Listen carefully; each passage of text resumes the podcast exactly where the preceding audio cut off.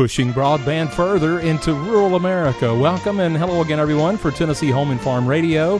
I'm Lee Maddox. Over the last couple of years, uh, we've given out $3.5 billion to try to make sure that rural Americans have high speed internet, and that work continues. For the past couple of days, members of the Tennessee and Kentucky Broadband Associations have been meeting for their fall conference in Franklin. And former mayor of Chattanooga and former state senator Andy Berke was one of the keynote speakers. He's now the administrator of USDA's Rural Utilities Service. We have three different divisions we have water, high speed internet, and electricity, and we're the number one funder of those three different pieces across rural America.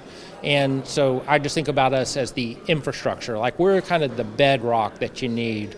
Uh, to, to grow your community. Administrator Berke says he's proud to serve at USDA and trying to help provide greater opportunities for rural Americans. Yeah, there's a great opportunity now in 2023 for rural America really to thrive because you can uh, now work in New York or San Francisco, but still live, you know, wherever you want to believe in Cheatham County or, you know, in, in Haywood County, wherever that is, because of the internet. And we need to make sure, of course, that people have that connection or they don't have that opportunity. Chris Townsend, CEO of DeKalb Telephone Cooperative and also chairman of the National Telecommunications Cooperative Association, says it's important that we're all doing everything we can to expand broadband into our rural areas. Telecom companies from across Kentucky and Tennessee, both state associations, working together um, just to help each other through all that we're involved in from a, a telecom and broadband perspective. Broadband service extremely important for our farmers. For Tennessee Home and Farm Radio, I'm Lee Maddox.